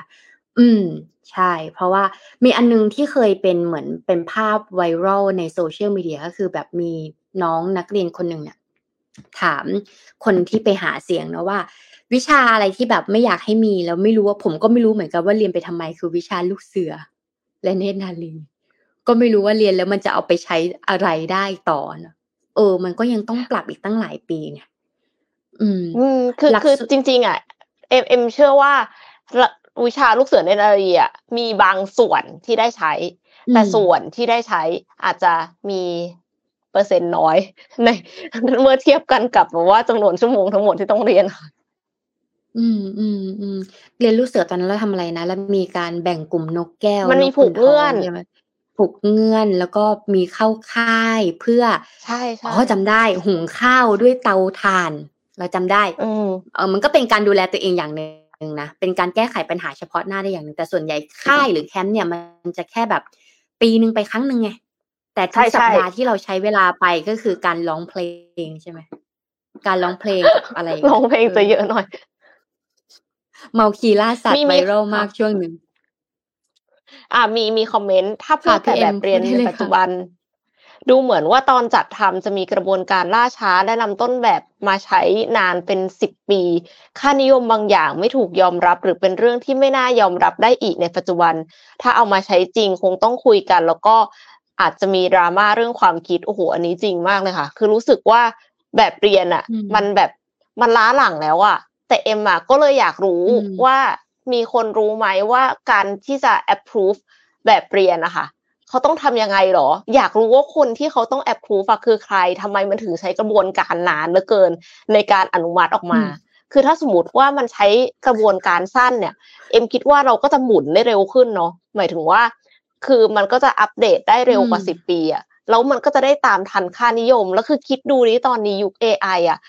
โลกเปลี่ยนแบบ ไม่ใช่อืมทุกปีนะโลกเปลี่ยนแทบจะทุกเดือนแล้ว คือมันมีเครื่องมือใหม่อืมๆออกมา มีวิธีการในการแก้ปัญหาใหม่ ๆ ออกมาค่ะ แล้วถ้าแบบเรียนอะมันเปลี่ยนทุกสิบปีอะมันจะไปทันการได้ยังไงอะขนาดนิสิตนักศึกษาอะเอ็มก็ยังพูดกับเขาเสมอเลยว่า วิชาที่คุณเรียนในปีหนึ่งอะพอปีสี่มันก็อาจจะล้าหลังเราก็ได้นะแต่อันนั้นอะคือสี่อืมปีนะนี่คือสิบปีอืมสิบปีแล้วอืมเราเด็กเหล่าเนี้ย กว่าจะโตขึ้นไปจนถึงเขาอยู่ในวัยทำงานอะมันอีกนานกว่านั้นนะคะ เพราะฉะนั้นค่านิยมที่ปลูกฝังเขาตั้งแต่เมื่อแบบสมมติว่าสิบห้าปีก่อนเนี้ย มันเจียงเอามาใช้ได้ในปัจจุบันไหมอะมันก็คงไม่ใช่แล้วอะเพราะฉะนั้นก็เลยกลายเป็นว่า เอาถ้าแบบเรียนเนี่ย มันไม่สามารถที่จะทำให้มันทันเหตุการณ์ได้ มันจะยังมีประโยชน์ขนาดไหนหรอ อืม มันก็จะช้าไปกว่าเดิมแล้วคือ อย่างอะอย่างของอ้อมเนี่ยอ้อมเรียนเขียนโปรแกรม แล้วก็เขียนโค้ดแต่อายุสิบห้าใช่ไหมจนจบมหาลัยอายุยี่สามยี่สี่ก็เจ็ดแปดเก้าปีอะทุกวันนี้ยังได้ใช้นะอันนี้ต้องขอบคุณอืมตัวเองที่เลือกเลือกเรียนเขียนโปรแกรเลือกมสาขาถูกต้องกราบในตอนนั้นอะไรไม่รู้คิดอยู่ในหัว เออ แต่ก็รู้สึกว่าพอผ่านไปณตอนนี้เนี่ยผ่านไปเป็นสิบสิบปีอะมันก็ยังได้ใช้อยู่ไงเออแต่ตอนนั้นในตอนนั้นเนี่ย เมื่อประมาณสิบห้าสิบหกปีที่แล้วอะมันยากนะในการเรียนเขียนโปรแกรมอะแต่มันต้องเรียน เพราะว่ามันคือเด็กโตไปแล้วอะไรเงี้ย แต่ว่าคณะอื่นสายอื่น อย่างเช่น sales marketing อะเซลล์เนี่ยก็คือเซลล์กับ marketing ก็คือ P สี่ P ใช่ไหม price place promotion กับ product ใช่ไหมมันก็เปลี่ยนไปเยอะแล้วนะ ถ้าเรียน marketing ใช่ตอนนั้นกับตอนนี้ก็ไม่เหมือนกันแล้วนะ อันนี้คือในระดับมหาลัยนะคะ แต่เด็กเนี่ยหรือมันอาจจะเป็นข้อดีก็ได้มั้งที่แบบเด็กนานาชาติอะอาจจะอ่านหนังสือภาษาไทยไม่ค่อยออก เพราะว่าเขาไม่เจอหนังสือภาษาพาทีอยู่แล้วไงเอออืมเออ มันมันก็มีประเด็นนั้นนะคะอะไหนๆก็ไหนๆก็ให้แต่ละคนแชร์มาแล้วนะคะเดี๋ยวอ้อมจะพามาดูต่างประเทศก่อนละกัน อย่าพาไปดูประเทศจีน ซึ่งอันนี้เป็นของอดีต และเราจะมาดูในปัจจุบัน ซึ่งปัจจุบันน่ะอ้อมมาดูสถิติตอนเช้านะคะ ว่ามันเป็นยังไงบ้างแต่อาจจะไม่ส่งให้ทีมแต่ว่าจะเล่าเป็นตัวเลขให้ฟังนะคะ ตั้งแต่ปีสองพันห้าร้อยอืมสองพันห้าร้อยหกสิบเอ็ดย้อนไปประมาณกี่ปีอะสี่ห้าปีที่แล้วเนาะยังไม่ครบรอบปีนะคะห้าปีค่ะ เออ จีนเนี่ยได้ทำอันตัวนี้ขึ้นมาก็คือเหมือนที่คาดผม แล้วก็มีสีเขียวอยู่ตรงกลางนะคะ เพราะตอนนั้นเนี่ย จีนเนี่ยได้ทำอุปกรณ์ คาดผมนะคะ เป็นคาดศีรษะมอนิเตอร์ เจาะลึกพฤติกรรมนักเรียนประถมชี้ปัญหาดาวน์โหลดเน็ตและแล้วก็ให้รู้ว่าเด็กอะมีพฤติกรรมยังไงบ้าง หาวกี่ครั้งลองจินตนาการดู ใส่ที่คาดหัวตลอด รู้ว่านักเรียนคนนี้หาวกี่ครั้ง ตั้งใจเรียนหรือเปล่า แอบไปทำอะไรหรือเปล่าอย่างเงี้ยค่ะ มันซึ่งมันก็จะมีตัวเซ็นเซอร์มีตัวกล้องเลยนะว่าสมมติเราสมมติเราเด็กอะใส่ที่คาดผมและเด็กแบบ เล่นเล่นเกมอะ มันก็จะเห็นว่าลูกเรากำลังเล่นเกมเงี้ย และประเด็นก็คือสถิติข้อมูลเหล่านี้เนี่ย มันไม่ใช่แค่ครูเห็นคนเดียวนะ มันยังขึ้นแอปพลิเคชันของพ่อแม่ด้วยว่า เพื่อจะได้ดูว่าลูกของเราอะ ตั้งใจเรียนไหม แต่พอมันทำแบบนี้ไปอะค่ะ เด็กอะเครียดเออแล้วพอแล้วใช้ตัวนี้เนี่ยมันใช้สัญญาณอินเทอร์เน็ตด้วยเหมือนกันนะอ่า มันนอกจากดาวน์โหลดอินเทอร์เน็ตแล้วเด็กยังรู้สึกเครียดรู้สึกกดดัน แล้วบางทีไอ้ที่เราใส่ ง่าย ๆ ขนาดมือถือเราจ่ออยู่ที่หัวตลอดเวลาใช่ไหมที่หูเนี้ยค่ะ เรายังรู้สึกว่ามันมีคลื่นพลังงานบางอย่างที่มันทำให้หัวเราตื้อเช่นเดียวกันการที่ใส่แบบนี้กับเด็กอะค่ะ มันก็อาจจะเกิดปัญหา โดยการสวมใส่เสร็จปุ๊บพอรัฐบาลเนี่ยเห็นและว่าเด็กอะเริ่มรู้สึกกดดัน อ่า ก็เลยแบบงั้นเอาแบบนี้งั้นไม่ต้องใส่ทั้งวัน ใส่เฉพาะบางคาบละกันนะคะ คราวนี้เนี่ยสิ่งที่เกิดขึ้นเลยคือ พอมันผ่านไปหลายปี พอมันมีสถานการณ์โควิดเราก็ไม่มั่นใจเหมือนกันว่า ณตอนนี้เนี่ยประเทศจีนเนี่ยเขาได้ใช้อันนี้อยู่ไหมหรือเขาจะเปลี่ยนไปบ้างแล้วนะคะ ก็เลยไปเจอสถิติเมื่อเช้ามานะคะ สถิติแนวโน้มการศึกษาของจีนที่เซอร์ไพรส์นะแล้วก็ล่าสุดนะคะในปี 2023 นี้นะคะ ด้วยจำนวนประชากรกว่า 1.4 พันล้านคนจีนประสบความสำเร็จนะคะ ในเรื่องของการศึกษาเพื่อสร้างคุณภาพพื้นฐานให้กับประชาชนนะคะ แล้วก็สถิตินี้เนี่ย มันเป็นให้เห็นว่าจีนมาไกลแค่ไหนตั้งแต่ปี 2018 นะคะ แล้วก็ข้อมูลเกี่ยวกับอัตราการเรียนในระบบนะคะ ค่าใช้จ่ายทั้งหมดในการศึกษาวิชาเอกของผู้สำเร็จการศึกษาในระดับอุดมศึกษารวมถึงอัตราการรู้หนังสือ ในหมู่ผู้ใหญ่ชาวจีนรวมถึงแมทริกสำคัญต่างๆ เช่น ตัวเลขการลงทะเบียนของนักเรียนต่างชาติ และคะแนน PISA นะคะย้อมจะบอกว่า PISA คืออะไรนะคะแล้วก็สำหรับนักเรียนจากจีนแผ่นดินใหญ่นะะจากตัวเลขแบบนี้นะสถิติล่าสุดค่ะ 9 11.6%นะคะของชาวจีนได้รับการศึกษาอย่างเป็นทางการ ข้อมูลนี้เนี่ยตั้งแต่ปี 2018 นะคะสถิตินี้เนี่ยเป็นข้อพิสูจน์ถึงความสำคัญของการศึกษาของประเทศจีน และจีนเนี่ยก็เน้นเรื่องการพัฒนาคนนะ เพราะว่าต้องบอกก่อนว่าเขามี Data กลางจากรัฐบาล Data ทุกอย่างที่เราใช้ไปเนี่ยรัฐบาลจีนเป็นคนดูแลทั้งหมดนะคะสิ่งที่เกิดขึ้นคือพอเขามี Data เนี่ยเขาก็จะสามารถเข้าถึงประชากรได้เยอะขึ้น เขาก็เลยรู้ว่า สถิติแบบนี้โซนนี้ต้องได้รับการศึกษาโซนนี้ขาดอะไรบ้างนะคะเขาก็จะได้ชาร์จได้และสิ่งที่เขาให้ความสำคัญมากๆเลยคือเรื่องของคน เราจะมีเทคโนโลยีอะไรก็แล้วแต่สุดท้ายแล้วคนก็ต้องไปพัฒนาต่อดี หรือเราจะมีเทคโนโลยีสุดท้ายแล้วคนก็ใช้อยู่ดี แต่ถ้าเราผลิตเทคโนแต่เทคโนโลยีแต่ว่าคนเป็นผู้สูงอายุที่ไม่ได้มีความรู้เรื่องเทคโนโลยีเลยเหมือนทำไปก็ไม่มีใครใช้อยู่ดีนะคะคราวนี้เนี่ยเราก็จะได้เห็นแล้วว่าจีนเนี่ย ประเทศเขาจะเจริญรุ่งเรืองมากๆ เพราะเขาให้พื้นฐานเรื่องการศึกษามากๆนะคะ ค่าใช้จ่ายด้านการศึกษาทั้งหมดของประเทศจีนที่รัฐบาลสนับสนุนนะคะ ในปี 2020 เนี่ย อยู่ที่ประมาณ 709.839 พันล้านเหรียญสหรัฐนะคะ เป็นสถิติค่าใช้จ่ายทางด้านการศึกษาโดยรวมของประเทศจีนที่รัฐบาลให้การสนับสนุนนะคะ ภาพรวมสถิติการศึกษาของจีนนะคะ ประมาณ 36.59%ของผู้สำเร็จการศึกษาระดับอุดมศึกษาของจีน สามารถเข้าร่วมหลักสูตรวิชาเอกวิทยาศาสตร์ได้ในปี 2019 นั่นหมายความว่าเด็กส่วนใหญ่ที่จบมานะคะ ก็จะสามารถเข้าเอก STEM ได้อะ com sci ได้ คือผลิตเด็กไปประมาณนั้นเลยนะคะ ประชากรจีนประมาณ 90.9%ถือว่ารู้หนังสือดี มีความรู้เรื่องอ่านออกเขียนได้นะคะ ต้องสื่อสารได้นะคะ บวกลบคูณหารเลขพื้นฐานอันนี้ต้องทำให้ได้นะคะ นักศึกษาวิชาเอกวิชาการคอมพิวเตอร์หรือว่า com sci นะคะ ประมาณ 242.8 พันเอ่อพันคนนะคะ 242.8 พันคนเนี่ยสำเร็จการศึกษาจากมหาวิทยาลัยในจีนในปี 2563 ก็คือปีนี้ นั่นหมายความว่าเขาจบปีที่แล้วแล้วเขาก็รับปริญญาปีนี้นะคะ สถิติเนี่ยสถิตินี้เนี่ยเป็นข้อพิสูจน์ถึงความสำคัญว่าวิทยาการคอมพิวเตอร์หรือว่า com sci ของจีนเนี่ยทำให้เห็นว่าเรียนมาทำงานได้จริง เรียนมาแล้วจบได้จริง และเรียนมาได้ต่อยอดได้จริงนะคะ ในปี 2019 นะคะ มีนักเรียนคินเดอร์การ์เทนจนถึงปี 12 นะคะ ประมาณ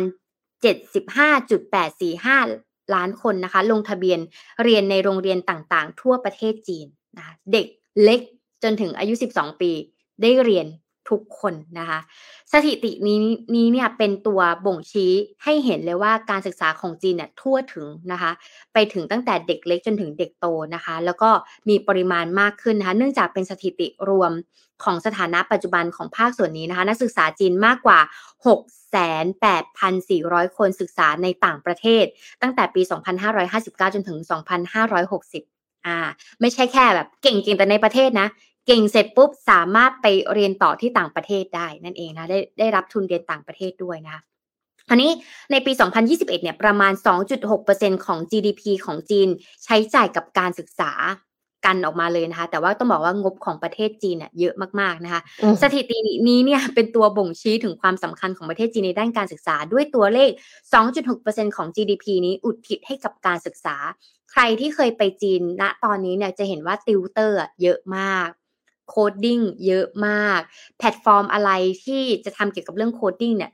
เชื่อไหมถ้าไปสักหนึ่งโรงเรียนเนี่ยโอ้โหไปกันทั้งหมดเลยเพราะเขาแข่งกันเรียนมากๆเลย ถ้าที่นี่มีที่อื่นต้องมีนะคะ แล้วมันเหมือนเป็น culture โดยปัจจุบันโอเค เราอาจจะเคยได้ยินข่าวว่าจีนเนี่ย เด็กเรียนแบบกดดันมากบางทีแบบสลบคาโต๊ะเลยอะก็มันก็เป็นอย่างนั้นจริงๆอะทุกคนคือเรียนหนักมากจำนวนชั่วโมงก็เยอะมากแล้วเนื้อหาก็อัดแน่นเออมันมันมันมันมันหนักไปหมดเลยอะแต่ว่าประเทศเขาประชากรเยอะแล้วเขามีการแข่งขันสูงไงอืม เด็กเขาเนี่ยมาเรียนบ้านเราเขาอาจจะเป็นจีเนียสเป็นแชมป์โอลิมปิกเลยก็ได้นะ แต่ของเขาอะ มันเหมือนในห้องอะสามสิบคนอะ แข่งกันแล้วยี่สิบห้าคนอะ คือถ้าคุณไม่แข่งว่าก็ก็แย่เหมือนกันไงค่ะพี่แต่แอบเดาว่ามันมันไม่น่าจะเป็นอย่างนั้น หมายความว่าถ้าสมมติว่าเขามาเรียนบ้านเราเขาจะชิลขึ้นอ้อม คือ คือเพราะว่าคนเราอะมันปรับตัว คือเหตุผลที่ทำให้เขาแบบว่าวิ่งแข่งตลอดเวลา เพราะว่า environment เป็นแบบนั้นค่ะ กลับมาที่ประเทศเราบ้าง ขออ่านแบบคอมเมนต์เพิ่มเติม ครูในต่างจังหวัดหนึ่งคนสอนสองวิชาและหลายระดับชั้น เพราะคนไม่พอ อยากให้รัฐบาลเพิ่มปริมาณครูให้เพียงพอในทุกโรงเรียนก่อน ส่วนเด็กในกรทมโชคดีมีโรงเรียนทางเลือกเยอะขึ้น ซึ่งโรงเรียนที่เน้นแค่วิชาจริง ๆ คือตัดว่ายน้ำลูกเสือเนนารีออก แต่ว่าจริง ๆ ก็มีคนเห็นต่างนะคะ บอกว่าคิดว่าลูกเสือเนตรนารีเนี่ยมันก็มีส่วนดี เช่น การมีส่วนร่วมช่วยเหลือการสร้างทีม ส่งเสริมการทำงานเป็นทีม ขึ้นอยู่กับการให้โจทย์เด็กได้ทำอะไรคิดอะไร เพื่อใช้ความคิดของทีมร่วมกัน จริงค่ะ เห็นด้วยคือขึ้นอยู่กับโจทย์ที่ให้เด็ก ถ้าสมมติว่าโจทย์ที่ให้เด็กอะมันทำให้ต้อง ใช้ความสามารถของคนในทีมร่วมกันจริงๆอะนึกถึงเวลาที่ไป team building ของบริษัทอะค่ะ มันก็จะมีบางบางบริษัทที่แบบ organizer ที่เขาทำดีอะแล้วมันก็เลยทำให้แบบคือทุกคนต้องแบบช่วยกันจริง ๆ ถ้าสมมติว่าทำคนเดียวไม่มีทางที่จะทำ task นี้สำเร็จทำสองคนก็ทำไม่สำเร็จต้องใช้ทั้งกลุ่ม แล้วคือแบบมันดูเป็น impossible task แต่สุดท้ายแล้วก็มีกลุ่มที่ทำได้ แล้วก็เห็นเลยว่า เออจริงด้วย แสดงว่าทีมเวิร์กเนี่ยมันช่วยให้เราสามารถทำสิ่งที่ดูเหมือนจะเป็นไปไม่ได้ ให้เป็นไปได้ แล้วก็มีคนที่บอกว่าวิชาที่สอนเนี่ยไม่เชย แต่เนื้อหาที่สอนเชยมากกว่า เช่น วิชาภาษาไทย ภาษาไทยหนึ่งภาษาไทยสองไปจนถึงภาษาไทยหก อ่านชื่อวิชาก็ยังไม่รู้ว่าภาษาไทยหนึ่งกับภาษาไทยสองต่างกันยังไงต่างกันแต่ก็ไม่รู้เออแล้วก็ไม่รู้ว่าข้างในต่างกันยังไง คือหมายความว่ามันอาจจะต่างก็ได้ แต่ว่า อันเนี้ยก็คือเราก็ก็อยากจะรู้ว่าไอสิ่งที่ให้ใช้อะ มันมันยังทันสมัยอยู่ไหมประเด็น คือถ้าสมมติว่าเป็นใช้ไปใช้ภาษาโบราณที่เขาไม่ได้ใช้กันในที่ทำงานเลยแล้วอะ มันก็อาจจะไม่ applicable หรือเปล่าอะไรเงี้ยค่ะ แต่ก็ไม่แน่ถ้าใช้เขียนหนังสือราชการอาจจะยังต้องใช้อยู่ อันนี้ก็ไม่รู้เหมือนกัน แล้วก็มีมีคนบอกว่าการศึกษาไทยน่าห่วง เพราะว่าครูบางทีไม่รู้จริง เลขท่องไว้ว่าหักออกคือลบ แต่บางทีบางมันท่องแบบนั้นไม่ได้ คือคือบางทีแบบเหมือนกับ คือเอ็มมาเห็นชัดเลยว่า ครูที่เป็นติวเตอร์อะค่ะ ที่แบบ สอนอยู่ใน YouTube อย่างเงี้ย แล้วเขาก็ขายคอร์สออนไลน์ เฮ้ยเขาสอนเก่งมากเลยนะ เก่งในแบบที่โอ้คิดอย่างนี้ก็ได้หรอ ตอนที่เรียนในโรงเรียนทำไมเขาไม่สอนฉันแบบนี้อย่างเงี้ย คือเก็ตว่ามันอาจจะเป็นทางลัดอะไรเงี้ย แต่เอ็มก็รู้สึกว่า เฮ้ยในหลักสูตรอะคุณจะสอนทางตรงก่อนก็ได้ ไม่ได้ว่าอะไรก็สอนไปสิ สอนพื้นฐานใช่ไหม จะได้รู้ว่าจริง ๆ แล้วว่าหลักการเป็นยังไง พิสูจน์สูตรยังไง เสร็จแล้วหลังจากนั้นคุณก็ช่วยสอนทางลัดเราด้วย เพราะว่าไม่อย่างนั้นน่ะ กว่าจะคิดออกอะมันช้าแล้วเด็กก็ท้อคือคือไม่ได้เกลียดเลขแล้วนะมันเกลียดการคำนวณ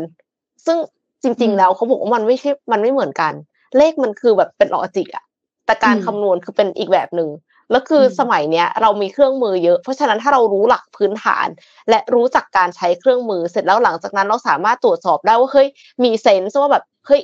มันไม่น่าจะถูกนะ สมมติว่าผูกสูตร Excel เสร็จตกไปหน่อยนึงอะไรอย่างเงี้ย หรือว่าใส่วงเล็บผิดอย่างเงี้ย เราก็จะเซนส์ได้ว่ามันไม่ถูกพอมันไม่ถูกเราก็ไปแก้ อย่างเงี้ยมันก็โอเค ไม่ได้หมายความว่าเราจำเป็นจะต้องแบบโอ้ยคิดเลขเร็ว คิดเลขเร็ว คิดเป็นต้องคิดเป็น คิดไม่เป็นไม่ได้ แต่ว่าอาจจะไม่ได้ต้องไปตะบี้ตะบันขนาดนั้นอะไรเงี้ยค่ะ คือเหมือนกับว่าโฟกัสผิดจุดหรือเปล่า คือต้องทำได้ทั้งหมดใช่ แต่ว่าขอให้ไปโฟกัสในสิ่งที่มันจำเป็นจะต้องใช้ในอนาคตมากกว่า อืม อันนี้ก็จริง คืออันนี้ขอแชร์ของตัวเองเห็นด้วยกับพี่เอ็มมากๆ อย่างของอ้อมเนี่ยทำทำ coding ใช่ไหมครู coding อะหายากมากๆ สิ่งที่เราต้องทำคือ เราจะต้องมีมีการเลือกเรามี type ของครูนะเกรด A ก็คือเป็นโปรแกรมเมอร์จบเขียนโปรแกรมเลยทำงานเป็นโปรแกรมเมอร์อีกเกรดหนึ่งเป็นมันไม่ได้เรียกเกรด แต่เป็นเรียกกลุ่มอีกกลุ่มหนึ่งกลุ่มที่สองเนี่ยจะเป็นฝั่งสอนเคยสอนเด็ก แต่ว่าไม่ได้จบเขียนโปรแกรมมา อาจจะสอนอยู่ในโรงเรียนด้วยแต่อยากหารายได้เสริม กลุ่มที่สามเนี่ยเป็นกลุ่มติวเตอร์ อืม กลุ่มติวเตอร์ ติวเตอร์นี้เนี่ยก็จะมีพื้นฐานติวเตอร์สอนเรื่องวิทยาศาสตร์ คณิตศาสตร์ ฟิสิกส์อย่างเงี้ย logic แน่น ๆ ต้องถูกต้องเท่านั้นถึงผ่านเนี้ย แล้วกลุ่มสุดท้ายเลยคืออยากสอนรักเด็ก เคยเลี้ยงเด็ก แต่ก็ยังไม่เคยมีประสบการณ์การสอนไม่ได้เรียนเขียนจบโปรแกรมมา เชื่อไหมแต่ละกลุ่มอะ มันเจ๋งมากเลยนะแต่กลุ่มที่เหมือน ซึ่งของอ้อมเวลาหลักสูตร coding อะอ้อมทำสคริปต์การสอนเรื่องจิตวิทยาไงเพราะเราอยากจะให้เด็กเนี่ยเรียน coding แล้วสนุกและชอบใช่เพราะเรารู้ว่าในอนาคตมันยาก มันจะต้องเป็นจอดำๆเขียวๆหน้าที่ของเราคือ เราต้องทำให้เด็กรักในการเขียนโค้ดให้ได้ มันใช้จิตวิทยาสูงมากๆ เราอะเคยเอาสคริปต์เดียวกัน ให้คนสี่ประเภทนี้ไม่เหมือนกันนะอินพุตเหมือนกัน แต่เอาพุตไม่เหมือนกัน ถ้าเป็นสคริปต์แบบนี้กับโปรแกรมเมอร์เนี่ยมันจะแข็งมาก มันจะเหมือนแบบว่าเหมือนเรียนการแสดง ไม่ถึงจุดสุดยอดอะเหมือนตีโจทย์การแสดงไม่แตกมันก็จะคือคือข้างๆคูๆใช่ไหมแต่ถ้าเป็นกลุ่มของติวเตอร์เนี่ยเป็นแบบนี้นะ โทนเป็นแบบเนี้ย ส่งเล่มให้เขาไปเนี่ยเขาไปสอนได้เลยนะ เหมือนเขาเห็นภาพแล้วว่า เพราะอะไรรู้ไหมเพราะเขารู้ว่า persona ของเด็กที่เรียนอะเป็นยังไง เด็กแต่ละช่วงอายุอะเป็นยังไง so ว่าเขารู้เลยว่าเด็กอายุเจ็ดถึงเก้าปีเนี่ยเขามีแนวคิดแบบนี้ เด็กชอบเล่นแบบนี้ เด็กชอบเล่นเกม แล้วแรงจูงใจคืออะไรเด็กแรงจูงใจคือเกมการ์ด Roblox แล้วเราจะทำยังไงเราใช้ reward อะไรกับเด็กบ้าง แล้วเขาจะรู้ว่าเอาโอเค แล้วในโรงเรียนตอนนี้เนี่ยเด็กเจ็ดถึงเก้าปีเนี่ยเขาเรียนบวกลบคูณหารแบบไหนบ้างในตามตามหลักคณิตศาสตร์เนี่ยมันก็เลยเป็นจุดที่เขาก็เลยเอากิมมิกอันนี้ไปยิ่งเขารู้เนี่ยว่าเรียนโรงเรียนอะไรมาเขารู้แม้กระทั่ง mood and tone ด้วยนะ ว่าโรงเรียนเนี้ยสอนแบบนี้ครูคนนี้สอนวิธีแก้คือทำยังไง สอนแบบไหนให้เด็กชอบ เออ เพราะฉะนั้นเนี่ยมันเป็นคอนเซปต์แบบนี้อะพอเมื่อกี้อ้อมพูดถึงเรื่องจีนนะอ้อมก็จะแวบกลับมาในเมืองไทย มันมีสถิติอันนึงที่อ้อมจะขออนุญาตพูดถึงก็คือ เมื่อกี้เราพูดถึงจีนจีน จริง ๆ มันมีสติสถิติเยอะมาก แต่ว่าจีนเนี่ยเขาทำยังไงก็ได้ให้การศึกษาของเขาไปทั่วถึง เขาดึงเงินจากงบนี้ขึ้นมาจากรัฐบาลแล้ว GDP ส่วนใหญ่อะ2.6%เนี่ยเขาจะพุชทางด้านการศึกษาใช่ไหมคะ เราก็จะเห็นแล้วว่าเนี่ยใช่สิประเทศไทยเนี่ยมันมีการเหลื่อมล้ำการศึกษา มันมีโรงเรียนที่ห้าแสนหกแสนค่าเทอมล้านหนึ่งนะคะ และล่าสุดก็จีนเนี่ยมาเปิดโรงเรียนนานาชาตินะคะ ในเมืองไทยเนี่ยค่าเทอมประมาณแสนสี่หรือสี่แสนกว่าด้วยเหมือนกันเป็นหลักสูตรจีนทั้งหมดเลยนะคะ มันก็เลยมีองค์กรหนึ่งนะคะ ที่ชื่อว่ากสศกสศนี้เนี่ยเป็นกองทุนเพื่อความเสมอภาคทางด้านการศึกษานะคะ แล้วก็จัด ตั้งขึ้นภายใต้พรบกองทุนเพื่อความเสมอภาคทางการศึกษาตั้งแต่ปี 2561 แล้วก็เขาก็ได้ทำสถิติขึ้นมานะคะว่า เราเนี่ยจะทำยังไงให้เด็กและเยาวชนและประชาชนที่ขาดแคลนทุนทรัพย์ หรือขาดโอกาสเนี่ยให้สามารถเข้าถึงการศึกษาที่มีคุณภาพได้นะคะ ซึ่งเป็นคอนเซปต์ในเรื่องของความยากจนข้ามรุ่นนั่นเองนะคะคืออ้อมก็เคยไป pitching เวทีนี้ด้วยเหมือนกันนะ ก็คือ EdTech นะในเรื่องของ coding เหมือนกันนะคะ คราวนี้เนี่ยเอ่อ อย่างล่าสุดนะคะ ตัวครัวเรือนที่มีรายได้น้อยกว่าเส้นความยากจนของสภาพัฒนาเศรษฐกิจและสังคมแห่งชาติเนี่ยมีอยู่ที่ 2,762 บาทต่อคนต่อครัวเรือนนะคะ ทุกครัวเรือนเนี่ยที่มีบุตรหลานอยู่ในวัยการศึกษา ตั้งแต่ก่อนวัยเรียนจนถึงอุดมศึกษาเนี่ยควรจะได้รับการจัดสรรเงินอุดหนุนอย่างมีเงื่อนไขนะคะ เพื่อลดภาระค่าใช้จ่ายการเข้าถึง คราวนี้เนี่ย อยากจะให้ทีมงานลองเอาสแต็กขึ้นมาดูว่าสำหรับต่างประเทศเขาก็รู้แหละว่ามันมีการเหลื่อมล้ำทางด้านการศึกษา เขาก็มีสถิติมาว่าในแต่ละประเทศเนี่ยเขาควรจะให้เรียนฟรีกี่เปอร์เซ็นต์อ่าเรียนฟรีมีอยู่จริง นโยบายแต่ละประเทศเป็นยังไงบ้างนะอย่าลองซูมอินเข้าไปนะคะอย่างของประเทศจีนละกันเราพูดถึงเมื่อกี้ในประเทศจีนเนี่ยเรียนฟรีนะ ตั้งแต่ประถมจนถึงมต้นนะคะ แล้วก็มีหนังสือ ฟรีมีค่าเดินทางให้นักเรียนยากจนกองทุนงบเรียนฟรีพิเศษนะคะ งบการศึกษา 3.5%ของ GDP นะคะ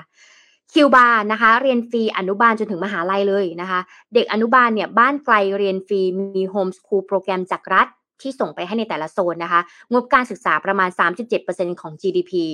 สิงคโปร์ค่ะ เรียนฟรีประถมจนถึงมปลายนะคะ รัฐเนี่ยคุมราคาค่าชุด นะเพราะรัฐต้องคุมเนาะอย่ามันจะจะแพงเกินไป มีค่าหนังสือเรียน แล้วก็มีงบค่าเรียนอนุบาล และนักเรียนยากจนตามเงื่อนไขนะคะ งบการศึกษา 2.5%ของ GDP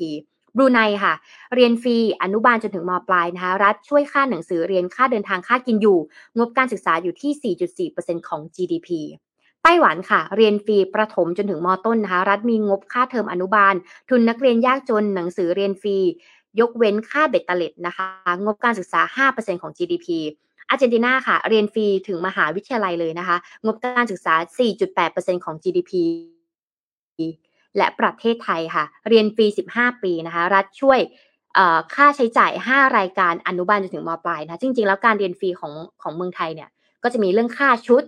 ถ้าเป็นโรงเรียนใครเคยเห็นเด็กๆเรียนโรงเรียนที่ตามรัฐนะคะ ก็จะมีฟรีค่าชุดรองเท้าค่ากระเป๋าและค่าหนังสือนะคะ งบครอบคลุมงบไม่ครอบคลุมนักเรียนยากจนอนุบาลกับมปลายนะงบการศึกษาเนี่ยอยู่ที่ห้าเปอร์เซ็นของ GDP ค่ะ คราวนี้เนี่ยเราก็จะเริ่มเห็นแล้วว่าพอเรามีงบเรียนฟรีมันก็จะมาบักตรงไหนรู้ไหมมันก็จะมาบักเรื่องของ assignment ที่เราได้พูดกับเมื่อกี้แหละ เหมือนเรารัฐมีงบในการสนับสนุนแล้วเนี่ย แต่มันอาจจะบักในเรื่องของ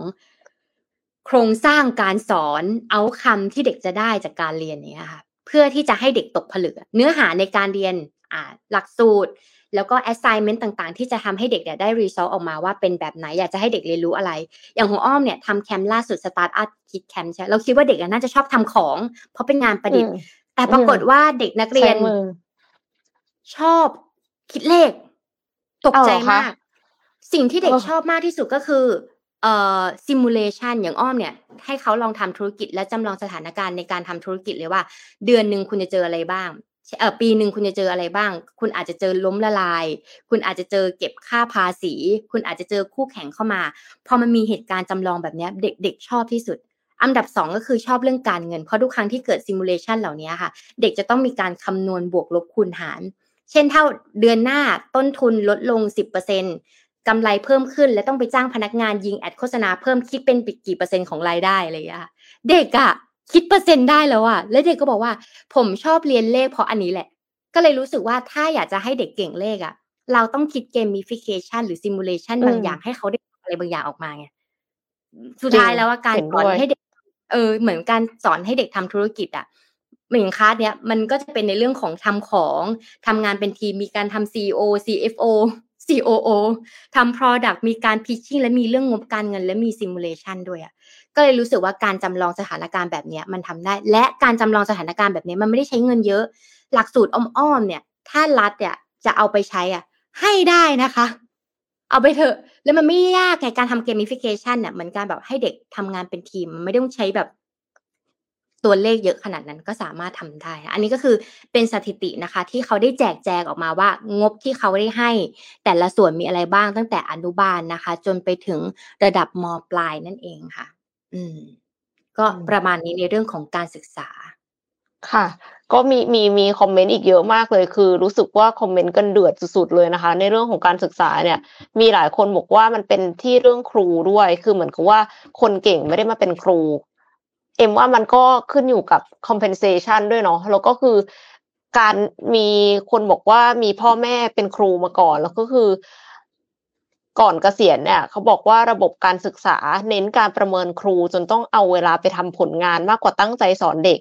มันก็เลยกลายเป็นว่าทำให้ไม่ได้ไปทุ่มเทกับการสอนเท่าที่ควรพอเป็นอย่างนั้นนะคะ ผลการศึกษาของเด็กออกมามันก็คือไม่ดี คือ เออจริง ๆ การประเมินเนี่ย มันก็น่าจะต้องแก้เนาะ คือถ้าสมมติว่ามันแก้การประเมินได้อะคนก็อาจจะอยากมาเป็นครูมากขึ้นก็ได้นะคะ คือเอ็มรู้สึกว่าคนที่อยากเป็นครูเลยอะเขาอยากเป็นครูเพราะเขาอยากสอน เพราะเขาอยากเห็นเด็กเติบโตเด็กเก่งขึ้น แต่ปัญหาก็คือว่าดันต้องไปทำมาตรฐานการศึกษา เอกสารต่างๆ มากมาย โดยที่ไม่ได้โฟกัสที่การสอนที่ทำให้เด็กเก่งขึ้นน่ะ แล้วนั่นคือหัวใจสำคัญของการศึกษาไม่ใช่หรอ แต่คุณไม่ได้ให้เขาไปโฟกัสตรงนั้น เออ ก็เลยกลายเป็นว่า อันเนี้ยมันต้องต้องแบบเขาเรียกว่าปฏิรูปการศึกษาเนี่ยปฏิรูปไม่ได้แล้วมันต้องปฏิวัติเลยมั้งคะคือ คือต้องแบบว่าเริ่มใหม่คิดใหม่หมดเลยอะซึ่งซึ่งมันอาจจะไม่ได้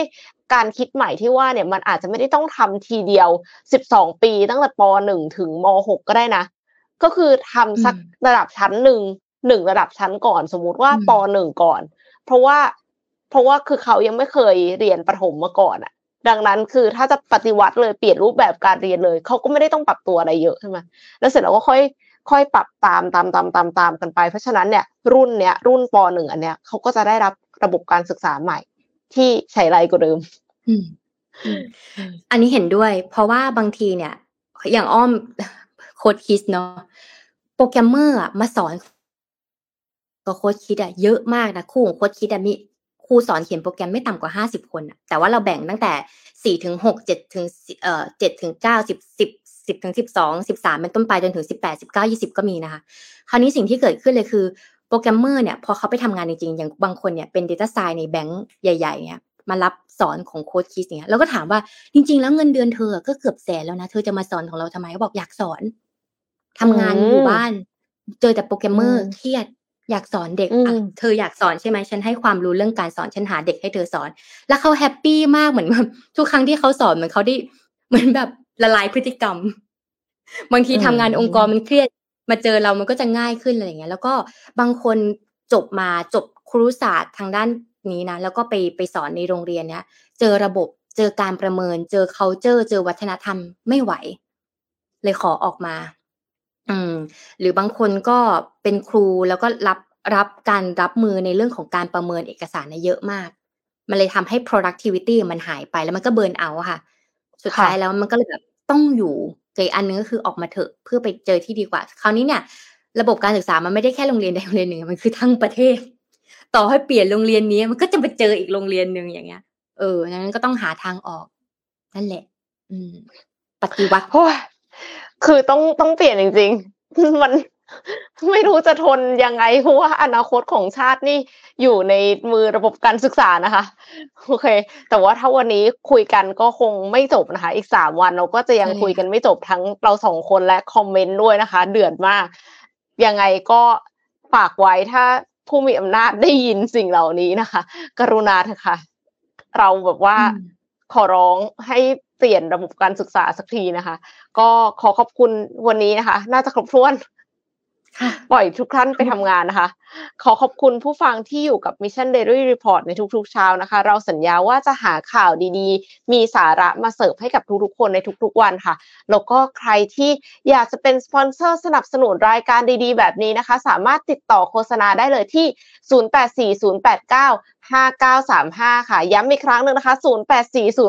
084089 ห้าเก้าสามห้าค่ะ สมมูลเตรียมรอตอบอยู่แล้วนะคะ ใครอยากคุยกับสมมูลไปกินหมูปิ้งกับสมมูลเนี่ยสามารถติดต่อโฆษณาได้เลยนะคะ ก็ยังไงพบกันอีกครั้งหนึ่งวันพรุ่งนี้ค่ะเจ็ดโมงเช้าสวัสดีค่ะ สวัสดีค่ะ Mission Daily Report start your day with news you need to know